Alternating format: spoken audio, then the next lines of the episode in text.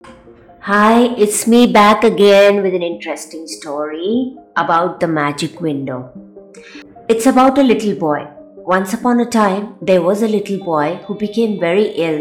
He had to spend all day in bed, unable to move. Because other children weren't allowed to come near him, he suffered greatly and spent his days feeling sad and blue.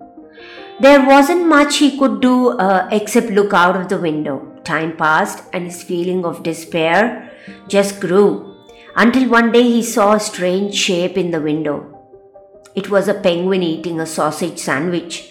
The penguin squeezed in through the open window and said good afternoon to the boy, turned around, and left again. Of course, the boy was very surprised.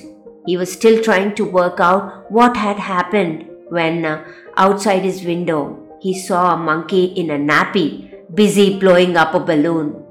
At first, the boy asked himself what that could possibly be, but after a while, as more and more crazy looking characters appeared out the window, he burst out laughing and found it hard to stop. Anyone wanting to stop laughing would never be helped by seeing a pig playing a tambourine, an elephant jumping on a trampoline, or a dog wearing a pair of glasses and talking about nothing except politics. The little boy didn't tell anyone about this because who would have believed him? Those strange characters ended up putting joy back in his heart and in his body.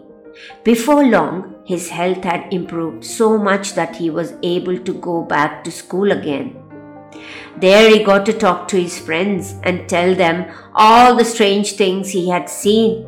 While he was talking to his best friend, he saw something sticking out of his friend's school bag. The boy asked his friend what it was, and he was so insistent that finally his friend had to show him. What was in the bag?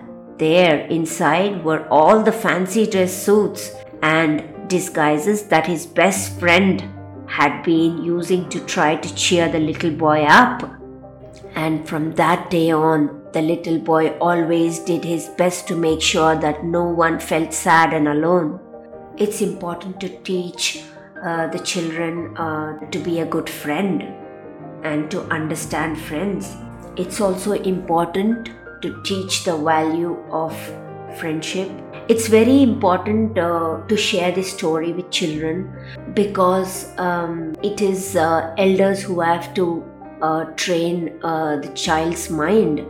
I hope your child likes this story. Um, thank you for listening. Catch you next time. Till then, take care and bye.